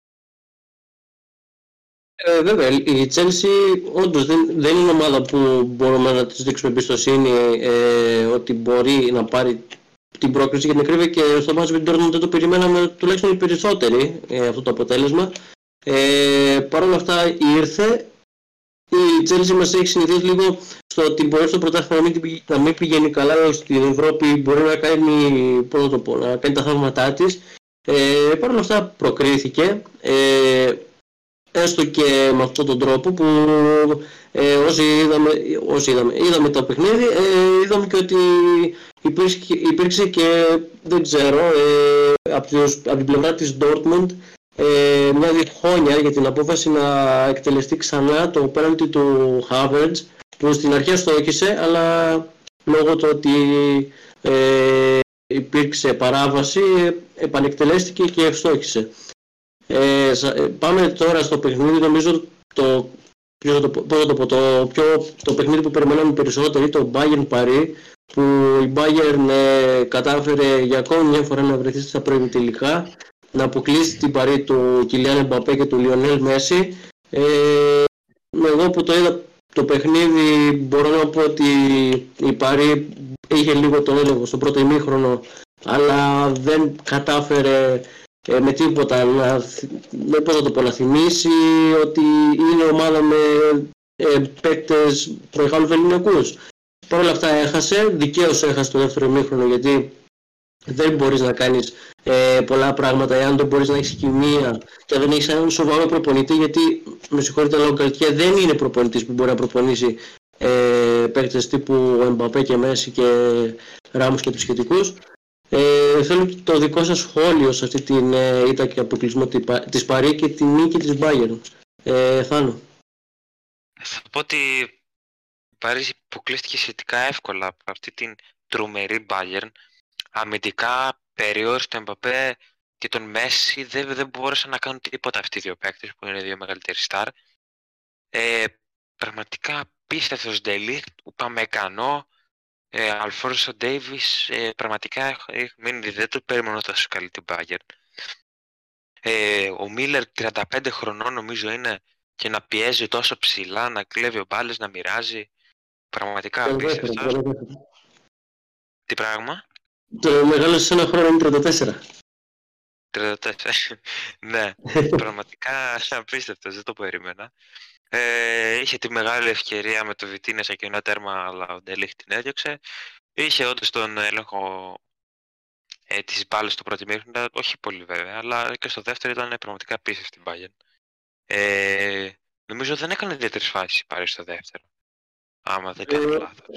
Όχι, έχεις απόλυτο δίκιο σε αυτό. Δεν ήταν ουσιαστική. Νομίζω ότι έμεινε από δυνάμεις, δεν ξέρω. Ε, ναι, Γιάννη, εσύ τι πιστεύεις; Ε, θα πω ότι δημιούργησε διευκαιρίες πάρει με τον Ράμος. Μια κεφαλιά που έπιασε ο Σόμερ, πολύ δύσκολη. Και μια ακόμη κεφαλιά που πήγε σκιστά δίπλα το δοκάρι. Ε, τώρα, σχετικά με το παιχνίδι, είδα και τα δύο μάτς, οπότε έχω έτσι μια γενική εικόνα και στους δύο αγώνες. Θα πω ότι η Παρή ε, μέχρι να φτιάξει ένα όνομα, το οποίο απαιτεί πολλά χρόνια, και όσο συνεχίζει να προσπαθεί να αγοράσει μέσα σε εισαγωγικά το Champions League και όχι να το πάρει με την αξία της. Τι εννοώ με το αγοράσει, εννοώ με το ότι θα φέρω όλους τους καλούς παίκτες που υπάρχουν ε, και μπορώ να φέρω στις θέσεις τους για να κατακτήσω τον τίτλο, δεν θα το καταφέρνει. Γιατί ομάδες όπως είναι η Bayern, η οποία φέτος στην ε, Γερμανία μπορεί να είναι δεύτερη ε, και να μην παρουσιάζει ένα καλό πρόσωπο, αλλά έχει την πανέλα, έχει το know-how, ξέρει πολύ καλά πώς μπορεί να προσεγγίσει τέτοιους αγώνες και πραγματικά ε, είναι άλλη ομάδα στην Ευρώπη η Bayern. Το έχει αποδείξει πολλές χρονιέ. Μπορεί στο πρωτάθλημά της να είναι μέτρια και να φτάνει μέχρι τελικά Champions League πανεύκολα.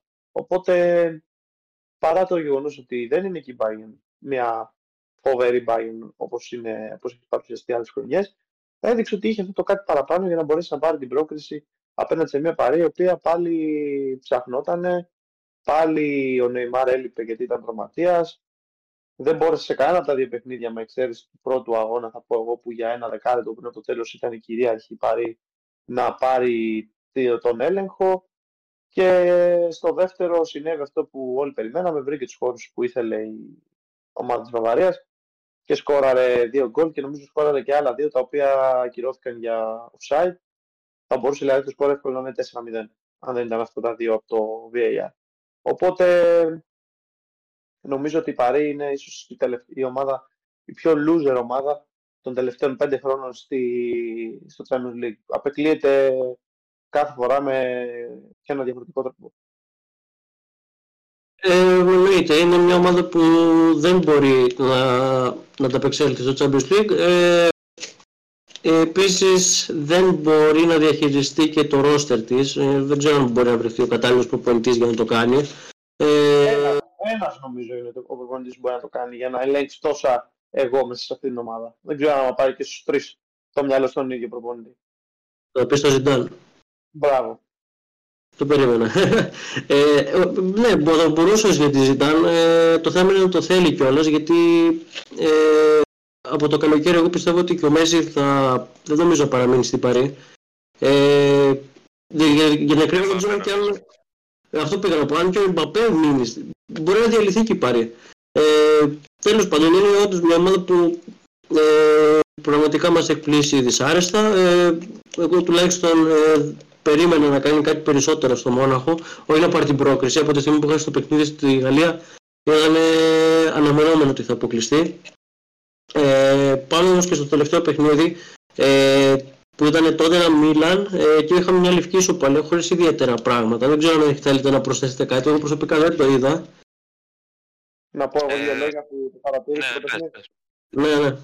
Εντάξει, μια Μίλαν η οποία ε, είχε κάνει οικονομία σε εισαγωγικά και είχε πάρει το 1-0 του πρώτου αγώνα, το οποίο φάνηκε χρυσάφι, σε ένα παιχνίδι το οποίο η τότε να ήταν πολύ μέτρια. Ε, όχι ότι η Μίλαν έπαιξε κάποιο απίστευτο ποδόσφαιρο που δικαιολογεί αυτό το 0-0. Και αυτή δεν ήταν συγκλονιστικά καλή, ήταν και αυτή εξαιρετικά μέτρια, αλλά ήταν, ε, συγγνώμη, ήταν εξαιρετικά μέτρια, αλλά είχε αυτό το αποτέλεσμα στη τσάντα της από το Μιλάνο που της έδωσε αυτό το αποτέλεσμα. Είχε στο Μενιάν στο τέλος να κάνει την επέμβαση του αγώνα με μια κεφαλιά του Χαρικέιν πάνω στη γραμμή κυριολεκτικά, να σταματάει το, τον Άγγλο από το να ανοίξει το σκορ. Ε, και νομίζω ότι η Μίλαν δείχνει με αυτό ότι επιστρέφει κατά κάτι τρόπο στο μεγάλο ε, στερεό, στο στερέωμα του, της Ευρώπης, ξανά στις πρώτες θέσεις, σε τελικό μετά από την κατάκτηση του 2007. Μιλάμε για ένα πολύ μεγάλο χρονικό διάστημα που έχει να βρεθεί η Μίλαν στο τελικό. Ε, δεν είναι το μεγαθύριο που ήταν, αλλά το να προκρίνεσαι στο τελικά σίγουρα θέλει να ανέβεις και να είσαι ξανά στην κορυφή. Καλής, καλή πα. Οπότε είναι ένα σημαντικό καλή που ανέβηκε η ομάδα του Στέφανο Πιόλη. Είχε και μια ευκαιρία στο τέλος του αγώνα με τον Οριγκή να φύγει με το διπλό, αλλά ο Λιωρή ακούμπησε όσο χρειαζόταν την μπάλα για να της αλλάξει πορεία και να της στείλει στο τοκάρι. Τεράστια πρόκριση. Και παρά το ότι η χρονιά στην πρωτάθλημα και τη Μίλα δεν έχει πάει καλά, αυτό μπορεί να δώσει ψυχολογία πολύ μεγάλη για τη συνέχεια. Ωραία. Ε, λοιπόν, πάμε σε ένα σύντομο διάλειμμα. Και... Θέλω, να, θέλω να αναφέρω κάτι πριν πάμε στο διάλειμμα. Το τρίτο μέρος της εκπομπής των Athletic Square. Ε, είμαστε εδώ για να πούμε τα μάτια της Premier League. Ε, θα δώσω τον λόγο στον Φάνο να μας πάει στην Αγγλία και να μας πει τα, τα, το τι έγινε στην Premier League γενικά. Φάνο, λόγος σε σένα. Ναι, ε, μισό λεπτό. Είχαμε πλούσια αγωνιστική στην Premier League. Πολύ θέαμα θα έλεγα. Ένα 7-0. Ε, ένα 7-0 που δεν ξεχαστεί. Ας ξεκινήσουμε. Πρώτα πάμε τη Δευτέρα, μην τα ξαναναφέρουμε. Τι πράγμα; Αυτό θα πούμε τη Δευτέρα, μην τα ξαναναφέρουμε. Ανεβαίνει και πίεση. Εντάξει, το 7-0 θα το αφήσω. λοιπόν, ας πούμε τα προηγούμενα παιχνίδια που είχαμε, τα περασμένα. Ε, Manchester City, Newcastle, ε, είχαμε πει ότι η Newcastle θα μπορούσε, θα μπορούσε να δυσκολέψει τη City, αλλά αυτό κάτι τέτοιο δεν έγινε. Ε, στο 15 ο Foden έκανε το 1-0 και στο 67 ο Μπερνάντο Σίλβα με assist του Χάλαν, κάτι που δεν βλέπουμε συνήθως, ε, έδωσε το τρίποντο για την City, η οποία ε, κυνηγάει την Arsenal γιατί, για το πρωτάθλημα της Premier League ε, η Arsenal έπαιξε με την Bournemouth σε μια ε, ιστορική ανατροπή θα έλεγα. Η Bournemouth σκόρε το πιο γρήγορο γκολ, το πιο νομίζω δεύτερο γρηγορότερο γκολ στην ιστορία της Premier League με το Billing στο πρώτο λεπτό. Ε, στο 57 έκανε το 0-2 με τον Σενέση και από εκεί και πέρα δεν τα, δεν τα παράτησε η, η Arsenal. Στο 62 μίασε με τον Partey στο 70 ισοφάρισε με τον Ben Webb και στο 90 συν 7 ο Νέρσον έκανε το 3-2 και πήρα αυτό το πολύ πολύτιμο τρίποντο για την Arsenal η οποία βρίσκεται σε 6 πόντους, όχι 5 πόντους διαφορά με την ε, City. Ε, στα άλλα παιχνίδια, στον Villa και στα Palace, ε, πολύ σημαντικό τρίποντο για την, ε, για την Villa ε, η οποία βρίσκεται λεπτό, στην 11η θέση, ήδη με την Chelsea. Ε, η τότε να πραγματικά δεν ξέρω τι να πούμε για αυτήν την ομάδα. Ε, βρίσκεται σε ένα πολύ κακό φεγγάρι, έχασε τη Wolves, αποκλείστηκε από τη Μίλαν το Champions League. Να σημειώσουμε ότι η Wolves κέρδισε με τον, με τον γκολ του Τραωρέ στο 82. Η Brighton σε εμφαντική νίκη τη West Ham με 4-0 με McAllister, Veltman, Μιτόμα και Welbeck. Ε, η Brighton πραγματοποιεί μια πάρα πολύ καλή σεζόν. Ε, δεν βλέπουμε και το, το παίχτη που ξεχωρίζει θα έλεγα την Brighton το Μιτόμα. Ε, η Chelsea νίκησε επιτέλους μετά από πόσες αγωνιστικές και αυτή, και αυτή νίκη με δυσκολία στο 53 με το Φανά και έδωσε αυτό το πολύ σημαντικό τρίποντο ε, για τη Chelsea. Η Southampton ε, κέρδισε 1-0 τη Leicester. Πολύ σημαντικό ε, τρίποντο γιατί βρίσκεται στην πρώτη τελευταία θέση αλλά έχει πιθανότητες ακόμη να, να, να αποφύγει την ε, ζώνη του επιβιβασμού και το ίδιο και η Bournemouth είναι πολύ κοντά όλες οι ομάδες. Ε, αυτά από το Σάββατο. Κυριακή είχαμε την ισοπαλία της Nottingham με την Everton 2-2 και την ε, ιστορική νίκη της Liverpool με 7-0. Ε, αυτό είπαμε να μην το αναφέρεις, τέλος πάντων. Ε, πάμε και για το... πάμε και... Πέρσι και πρώτα τη Δευτέρα δύο. Ναι. Ε, πάμε... ναι. Πάμε και στην ε, αγωνιστική που μας έρχεται. Ε, μισό λεπτό. Ε, δεν ξέρω αν θες να... αν σου έχει κεντρήσει κάποιο μάτσο το ενδιαφέρον. Ε, που έχουμε... ναι. ναι. Θα πω το Leicester Chelsea. Ε, ένα ενδιαφέρον μάτς. Ε, και το Fulham Arsenal. Αυτά τα δύο παιχνίδια. Ε, η Fulham είναι, είναι μια καλή ομάδα. Μπροστά έχει κερδίσει ιδιαίτερα με το Mitrovic. Μπορεί να τη δυσκολέψει την Arsenal. Είναι, παίζει και στην έδρα της. Είναι ένα ενδιαφέρον μάτς που ξεχωρίζω. Και το Leicester Chelsea γιατί η Leicester ε, έχει, έχει, μπροστά έχει λύσεις με τον Barnes, με τον Βάρντι. Ε... Η Chelsea δεν βρίσκεται στο καλύτερο φεγγάρι, παρόλο που βρήκε την νίκη απέναντι στη Leeds. Πιστεύω θα δυσκολευτεί πολύ η Chelsea να κερδίσει. Ε, ναι, αυτό. Εγώ μπορεί να βάζω και το Tottenham Forest, Nottingham Forest θα ήταν πολύ ενδιαφέρον να δω τι μπορεί να κάνει το ένα μετά την ήττα από τη Wolves. Ε, αλλά εντάξει, νομίζω ότι η Tottenham μπορεί να βρίσκεται ε, να μην βρίσκεται και σε πολύ καλή κατάσταση ε, παικτικά ε, και δημιουργικά ε, αλλά από τη στιγμή που βρει, ακόμα ε, είναι στην τετράδα θα προσπαθήσει να το κρατήσει μέχρι το τέλος. Ε, αν και εκεί ε, τώρα αρχίσει και πιέσει και η Liverpool. Ε, καλά για την Newcastle εντάξει ε, δεν νομίζω ότι μπορεί να ανακάμψει. Εντάξει είναι και δύο παιχνίδια πίσω ε, δεν έχει αγωνιστεί ε, αλλά θα δούμε Λοιπόν, ε, θα, θα, πάμε, θα φύγουμε από την Αγγλία και γενικά θα φύγουμε από το ποδόσφαιρο. Θα πάμε στη EuroLeague που είχαμε τη δεύτερη διαβολευδομάδα για το 2023. Ε, Γιάννη, δεν ξέρω, ε, ο Ολυμπιακός νομίζω καλά τα πήγε. Λοιπόν, τα πήγε πολύ καλά ο Ολυμπιακός. Νομίζω ότι άμα βάζαμε βαθμούς θα βάζαμε άριστα. Η 10 ε, η Α με τον όπως παίρναμε στο δημοτικό. Ε, πήρε ένα πολύ δύσκολο παιχνίδι με την Παρσελώνα την τρίτη στο ΣΕΦ. Παρουσίασε για ακόμη μια χρονιά ένα εξαιρετικό πρόσωπο. Μια ομάδα που κέρδισε την Παρσελώνα στο παιχνίδι της με χαμηλό σκορ, με άμυνες πολλές και με περισσότερο hustle, δηλαδή να κυνηγήσουν τις φάσεις, να, πέσουν, να παίξουν καλές άμυνες, να, να μην κάνουν πολλές επιθέσεις ε, με το γνωστό τους τρόπο, γιατί και η Βαρσελόνα ήταν καλή. Αμυντικά ήταν μια τεράστια νίκη γιατί τον εδραιώνει και σε γεδόν του δίνει με σιγουριά την πρώτη και την δεύτερη θέση. Ε, και ήταν φανταστικός σε εκείνο το παιχνίδι. Ε, έπαιξε φοβερά.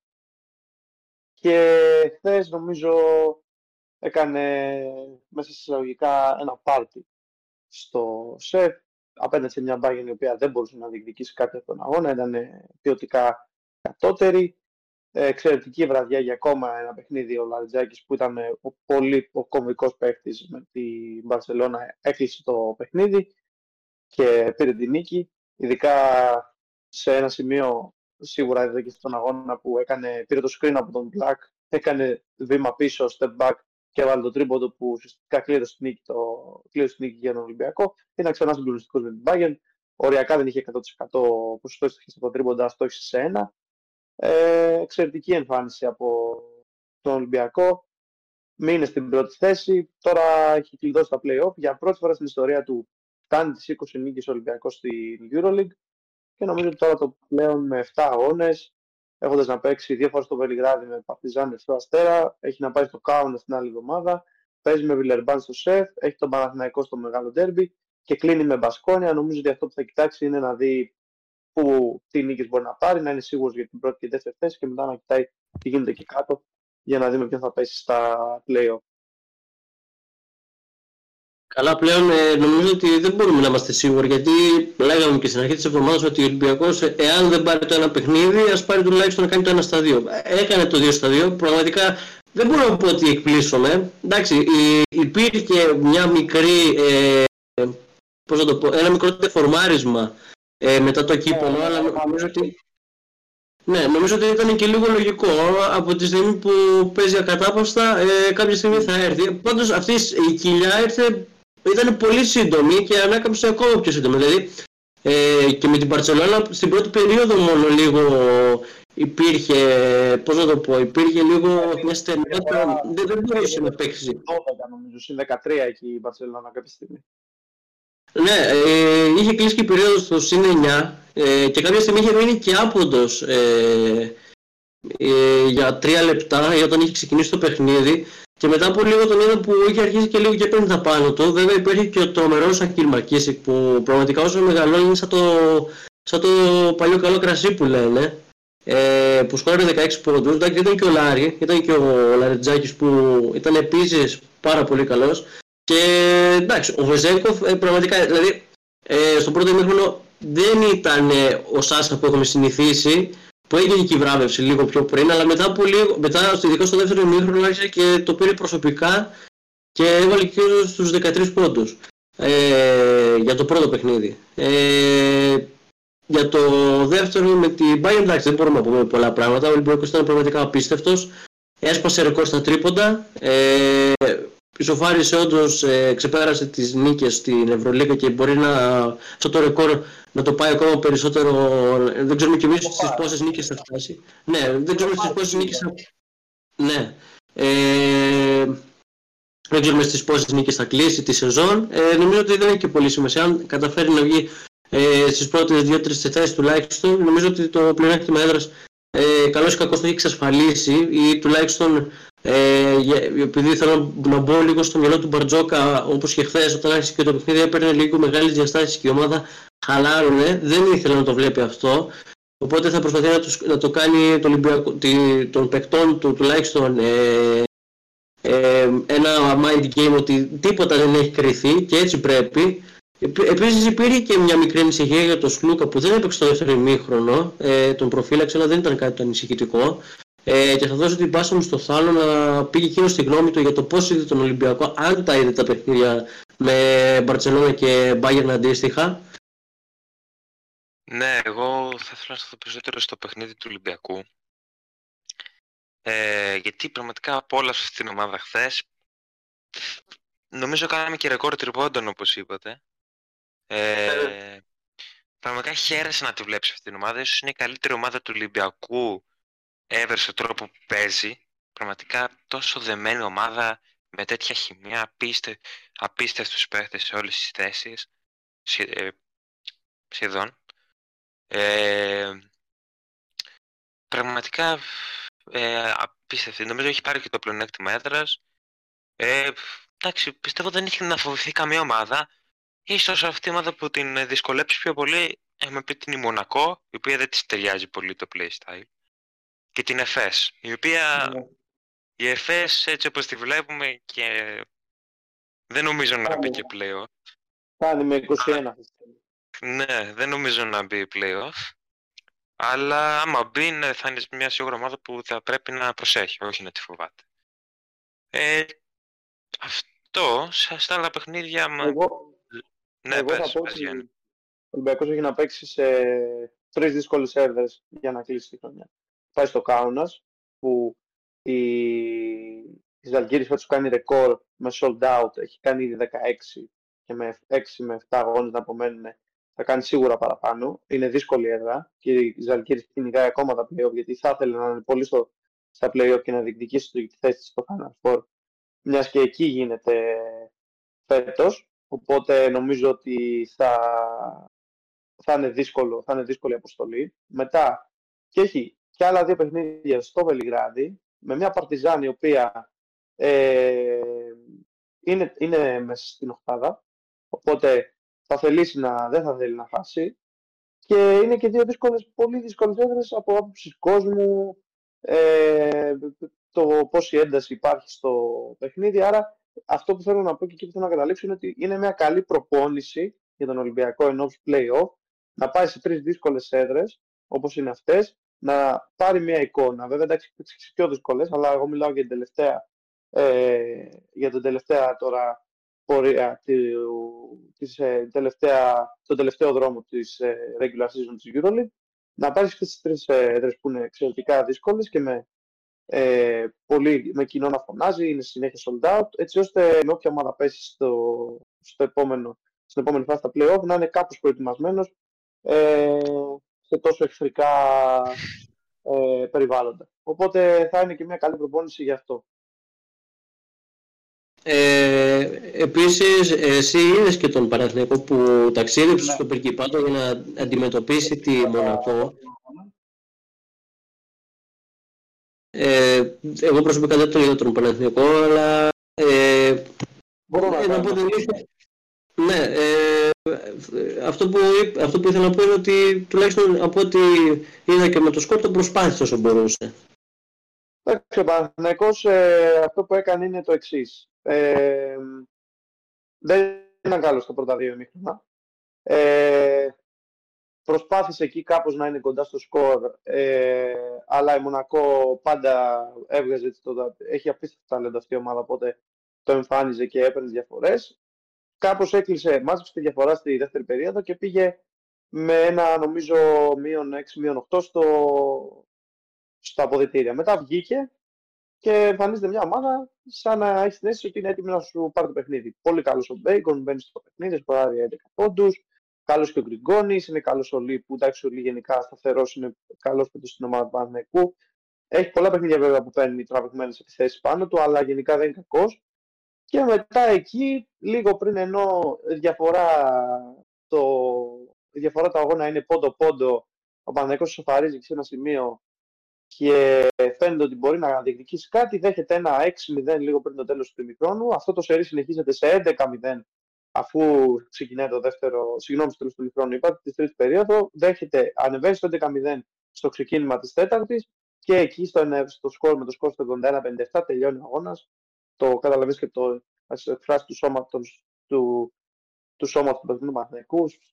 Για ακόμη μια φορά αφήνουν το παιχνίδι να φύγει και σταματάνε να το διεκδικούν. Το έχουν κάνει άπειρες φορές φέτος.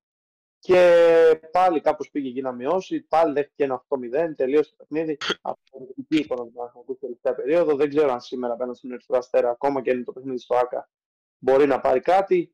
Ο Ερυθρός Αστέρας έρχεται από μια τεράστια νίκη με, από απέναντι στην ΕΦΕΣ. Έχει μπει και ο Καμπάτσο πλέον στην ομάδα.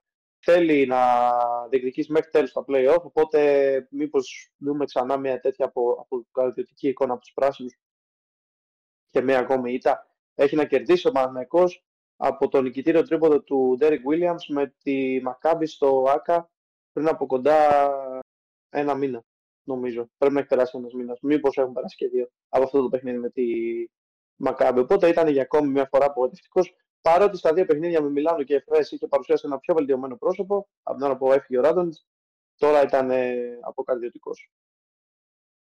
Ε, καλά, εννοείται. Ο Παναθηναϊκός ούτως ή άλλως ε, τη χρονιά την έχει χάσει από την αρχή του έτους κιόλας. Ε, οπότε ό,τι είναι να βελτιώσει, ας το βελτιώσει για την επόμενη χρονιά που δεν ξέρουμε και ποιος θα είναι ο προπονητής γιατί ο Σέρλι δεν θα μείνει εκεί πέρα αποκλείεται. Ε, Πάνω σε αυτό θέλω να κάνω ένα σχόλιο για την επόμενη χρονιά του Παναθηναϊκού. Ναι. Ε, λοιπόν, δύο είναι τα νέα. Το ένα έρχεται από τη Σερβία ένα site γνωστό γενικά, το Mozart Sport, ανέβασε σήμερα ότι ο Παναθηναϊκός είναι κοντά σε συμφωνία με, το, με τον Λάσο. Αν γίνει αυτό, αντιλαμβανόμαστε όλοι εδώ πέρα ότι θα είναι με τεράστια κίνηση για τον Παγκόσμιο Παναθηναϊκό. Μιλάμε για έναν άνθρωπο ο οποίος επί μία δεκαετία τη Real την είχε στην κορυφή και κάθε χρόνο η Real κέρδιζε από έναν τίτλο, έστω και αν ήταν το Super Cup της Ισπανίας.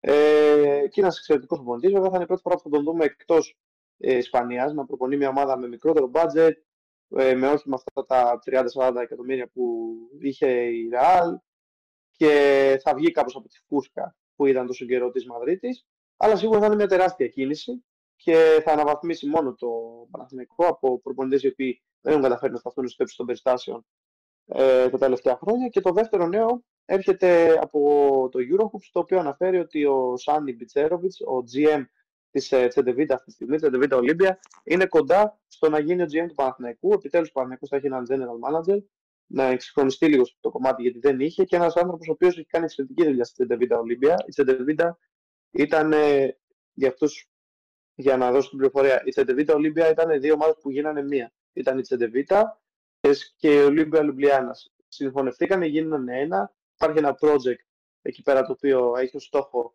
να γίνει από τις καλύτερες ομάδες που υπάρχουν στο, στην Αδριατική Λίγκα, να χτυπήσει και την Παρτιζάν και τον Ερυθρό Αστέρα με το σκεπτικό ότι κάποια στιγμή θα επιστρέψει στην Ευρωλίγκα. Αυτή τη στιγμή η Τζεντεβίτα βρίσκεται στο Eurocup. Ο Μπιτσέροβιτς είναι, χρεώνεται ένα μέρος αυτής της ε, προσπάθειας, έχει κάνει μια εξαιρετική δουλειά. Ένας άνθρωπος που μπορεί να φέρει έναν άλλον αέρα στο Παναθηναϊκό και ένας άνθρωπος ο οποίος ξέρει καλά τη δουλειά του GM και μαζί με τον Λάσο, αν βρουν κοινή φόρμουλα και δεν έχουμε αυτά όπως υπήρχε φέτος που ο Ράντεν παραδείγματο χάρη δεν ήθελε τον Μπέικον και εν τέλει ήρθε ο Μπέικον και ήθελε να φέρει τεσάρι, αλλά εν τέλει αντί για τεσάρι ήρθε ο Μπέικον και έφτασε να πάρει τεσάρι πανεπιστημιακό backup από τον Τέρι Williams στο να γραβάνει πριν από ένα μήνα. Αν καταφέρουν να βρουν ένα διάβλο επικοινωνίας, θα μπορεί να δημιουργηθεί αργά και σταθερά κάτι καλό ξανά στο Παναθηναϊκό. Ωραία. Ε, να υποθυμίσουμε ότι ο Ολυμπιακός ε, είναι πρώτος στη βαθμολογία της EuroLeague ε, με δεύτερη να ακολουθεί η Real Madrid η οποία όπως είπες και για budget η Real έχει το μεγαλύτερο budget στιγμή, το budget ε, στη, στο θεσμό. Ναι, ε, ε, είναι νομίζω το μεγαλύτερο budget και μετά ακολουθεί για πολύ λίγο η Μπαρτσελώνα. Τέλος πάντων, ε, η Real... Η Μπαρτσελώνα ναι και για ένα μεγάλο χρονικό διάστημα μαζί τους ήταν η Τσεσεκά, αλλά λόγω της κατάστασης δεν βρίσκεται πλέον στη EuroLeague. Αυτές οι τρεις ήταν οι που είχαν τα μεγάλα budget και μετά ακολουθούσαν ε, οι τουρκικέ. Ε, ναι, ε, Ακριβώς. Και να υπενθυμίσουμε ότι η Real θα παίξει με την ΕΦΕΣ στις 14 του μήνα. Δηλαδή ε, η ΕΦΕΣ εκτός από το παιχνίδι με τη Μακάμπη θα δώσει άλλα δύο εντός που είναι με Real και Παρτίζαν. Εκεί να δούμε... ε, είναι πάρα πολύ αυτό είναι πάρα πολύ δύσκολο πρόγραμμα για την ΕΦΕΣ που δεν ξέρω αν τι βλέπετε εσείς στην Οχτάδα. Εγώ προσωπικά ε, πιστεύω ότι είναι μια ομάδα που δεν, δεν πήρε εύκολα δύο ε, Ευρωλίγκες και μπορεί να τη δούμε αλλά και μπορεί και όχι. Α πει ο Θάνος γιατί έχω μονοπολίσει πολύ εγώ την τελευταία, τελευταία λεπτά και θα πάρω εγώ πάσα. Ε, για ποιο πράγμα για το Παναθηναϊκό; Για την ΕΦΕΣ. Την ΕΦΕΣ. Ναι. Αν θα μπει όχι στα play Ε, έχει με νομίζω ότι τα παιχνίδια ακόμη. Ε. Με δεδομένο ότι αυτή τη στιγμή χάνει και με 20 στην έδρα της. Ναι, ε, παρόλο που έχει ένα ίσως το πιο ταλαντούχο ή το πιο πληρέστερο, δεν ξέρω ποιο, ε, ποιο ακριβώς να της δώσω. Ε, πιστεύω στο τέλος θα μπει, γιατί είναι φες. Δεν ακούμε το Θάνος. Α, εντάξει. Ακούγομαι. Ναι, ναι, το Ένα, δύο. Ναι, ναι, ακούγεται. Okay. Ε, αυτό που θέλω να πω ότι η ΕΦΕΣ έχει το πιο πληρέστερο ρόστερ. Σε... Έχει πολύ καλούς παίκτες σε όλες τις Βαράνε τρίποντο σχεδόν όλοι. Ε, από ό,τι είδα το πρόγραμμά της έχει δύσκολα παιχνίδια. Έχει το πιο δύσκολο πρόγραμμα. Έχει το πιο δύσκολο πρόγραμμα γιατί το παρατήρησα. Έχει το αναξεναβολής μάτς, μάτς με την Real. Πάρα, είναι πολύ δύσκολο παιχνίδι γιατί η Real είναι από τις καλύτερες ομάδες ε, της Ευρώπης. Ε, έχει τη Φενέρα, έχει τη Μονακό. Ε, άμα θέλει να μπει πρέπει να κερδίσει τα επόμενα παιχνίδια. Γιατί βρίσκεται σε πολύ δύσκολη θέση. Άμα χάσει τώρα θα πάει στο 13-14 εκεί δυσκολεύει πιο πολύ θέση της ακόμη. Ε, οπότε δεν ξέρω, πραγματικά νομίζω δεν θα μπει. Αν και δεν το λέω με απόλυτη σιγουριά.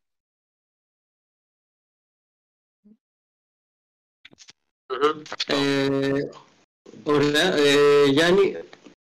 Λοιπόν, ε, εγώ θα πω ότι θα φανεί έτσι κάπως η πυγμή της πρωταθλήτριας που είναι τα δύο τελευταία χρόνια η ΕΦΕΣ παρότι έχει ένα πολύ, πολύ δύσκολο πρόγραμμα, δηλαδή εδώ αυτή τη στιγμή το βλέπω μπροστά μου, τώρα αγωνίζεται με τη Μακάμπη, μετά έχει να παίξει δύο φορές την εβδομάδα μας, έρχεται με τη Ρεάλ για τον εξαναβολή αγώνα λόγω των σεισμών. Μετά παίζει με την Παρτιζάν, παρότι και τα δύο παιχνίδια στην έδρα της δεν, δεν παίζει με εύκολους αντιπάλους. Ε, και σε έχασε η Παρτιζάν με μεγάλη διαφορά χθες στην Ιταλία από τη Μιλάνο. Ακόμα και ο αγώνας με την Άλμπα που βλέπω εδώ είναι περίεργος γιατί η Άλμπα είναι μια περίεργη ομάδα από μόνη της και μπορεί ξαφνικά να έχει χάσει 10, 10 αγώνες σε αλλά να κερδίσει ας πούμε, μια μεγάλη. Οπότε δεν είναι και αυτό ένα εύκολο παιχνίδι στο Βερολίνο. Έχει να παίξει με Αρμάνι, η οποία στα τελευταία παιχνίδια μετράει ένα 6-0. Κάπου έχει βρει φόρμα πολύ στο τελευταίο κομμάτι της χρονιάς, ενώ ήδη έχει χάθει το playoff στο, σε κακό timing. Ξεκίνησε να παίζει καλά η ομάδα της ε, Ιταλίας. Μετά παίζει με τη Virtus, η οποία αυτή τη στιγμή ακόμα διεκδικεί τα playoff και γενικά είναι καλή φέτος, δεν είναι κακή και έχει πάρει και μεγάλα αποτελέσματα σε δύσκολε έδρες.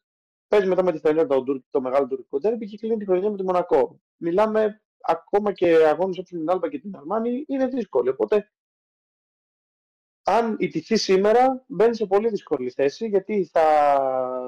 στην ισοβαθμία με τη Μακάμπη θα μένει πίσω και θεωρώ ότι θα έχει δυσκολία. Αλλά πιστεύω ότι θα φανεί η καρδιά του πρωταθλητή και θα μπει έστω ακόμα και ως 8 στο τελευταίο, στο τελευταίο λεπτό την οκτάδα και θα είναι και ένας δύσκολος αντίπαλος για όποιον ε, παίξει μαζί της, ακόμα και αν αυτός έχει τελειώσει πρώτος ή δεύτερος. Εγώ πιστεύω. Είναι όντως αρκετά δύσκολο το πρόγραμμα της ΕΦΕ. Είναι επίση δύσκολο το αν θα μπει στην οκτάδα. Ε, δεν, είναι πραγματικά πρόβλημα το μπάσκετ σαν άθλημα και η ΕΦΕΣ δεν μας έχει συνηθίσει σε τέτοιες ε, ε, σε τέτοια αποτελέσματα, σε τέτοιες πορείες. Έχει χρονιά αρνητικά για την ΕΦΕΣ και έχει τραβήξει μέχρι τώρα. Ε, ναι, ακόμη και τώρα όταν είχε πει ότι ο Λάρκιν μπορεί, ο Λάρκιν, συγγνώμη, ο Μίσετς μπορεί να χάσει όλη τη σεζόν και το σήμερα το βλέπουμε να πέτει. Δηλαδή, δεν ξέρω. Είναι, είναι, είναι, πολλά, είναι πολλά, είναι πολλά, είναι πολλά. Είναι, είναι επίσης πολλά και Νομίζω ότι ξεκίνησε η χρονιά κάπου στραβά γιατί για δύο-τρεις μήνες δεν είχε το Λάργιν η ομάδα λόγω του ότι είχε τραυματιστεί στο τον μπάσκετ, αν θυμάστε. Ε, ναι. Και είχε χάσει το τον μπάσκετ. Αυτό κάπως της έφερε ανισορροπία να παίζει χωρίς το Λάρκιν. Ο αντικαταστάτη του ο Τέιλορ που τώρα αγωνίζεται στη, στην, στη Ζαλγκύρη, συγγνώμη, δεν ήταν καλός. Ε, δεν μπόρεσε να δώσει αυτά που δίνει ο, ο Αμερικάνος. Ε, ήταν, είναι, είναι μια περίεργη χρονιά και νομίζω ότι εντάξει, όταν είσαι επί τέσσερα συναπτά έτη, γιατί επέστρεψες στο τελικό του 2019 στην Ευρωλίγκα. Ε, είσαι τέσσερα, είσαι τέσσερα συνεχόμενα χρόνια πρώτος και καλύτερος και πέρσι οριακά πάλι δεν μπήκες στο playoff και σε έσωσε το γεγονός ότι έγινε ό,τι έγινε στην Ουκρανία δυστυχώς και έφυγαν οι, Ουκραν... οι Ρώσικε ομάδε που ήταν από πάνω με διαφορά η Zenit, η Τσεσεκά και η Unix και μπήκε ω έκτη, ενώ θα μπορούσε να έχεις μείνει εκτός. Φέτος πάλι γίνεται το, η ίδια ιστορία, πάλι πάει να σώσει τη χρονιά. Ε, νομίζω ότι ίσως αυτή τη φορά δεν το μπορεί και να μην τη δούμε. Βέβαια πιστεύω ότι θα το καταφέρει γιατί έχει ένα πλούσιο ρόστερ, αλλά αν δεν το καταφέρει, εντάξει, είναι λίγο το πλήρωμα του χρόνου. Δεν μπορείς να είσαι συνέχεια στη, στην κορυφή. Και όταν κάποιοι παίκτες σου δεν είναι σταθερά καλοί όπως ήταν τις προηγούμενες χρονιές, ο Λάργιν έχει πέσει πολύ στους αριθμούς του, δεν μπορείς να είσαι εξίσου καλός όσο ήταν τα προηγούμενα χρόνια. Κάποια στιγμή υπάρχει ο κορεσμός. Ε, Επίσης. Ναι. Ε, Επίσης, αυτό που ήθελα να πω είναι ότι έχουμε και το παιχνίδι του Παναθηνικού, όπως είπαμε, στις 9 η ώρα και Μπασκόνια Μονακό στι 9 που θα είναι επίσης ένα πολύ δυνατό παιχνίδι. Ακριβώς, θα είναι πάρα πολύ ωραίο παιχνίδι και Φενέρ Μπάρσα στο 34-36 είναι ντέρμπι στην Τουρκία. Ναι, ναι, ναι. Πολύ ωραίος αγώνας. Ε... Ξεκίνησε η Μαρσελόνα με διαφορά, ήταν μπροστά και με 13 και τώρα το έχει μαζέψει 37-38 τώρα με τρίποδο του Ντόρση. Το έχει μαζέψει η ομάδα της Κωνσταντινούπολης. Ε, σε αυτό το σημείο θα κλείσουμε τη σημερινή μας εκπομπή. Ευχαριστώ πάρα πολύ το Γιάννη και το Θάνο που ήταν στην παρέα μας. Εμείς ανανεώνουμε το ραντεβού μας για τη Δευτέρα στις 9. Να είστε συντονισμένοι. Ε, επίσης μπορείτε να, να ακούσετε την εκπομπή σε Spotify και YouTube. Από εμένα, το Γιάννη και το Θάνο, να έχετε ένα καλό βράδυ.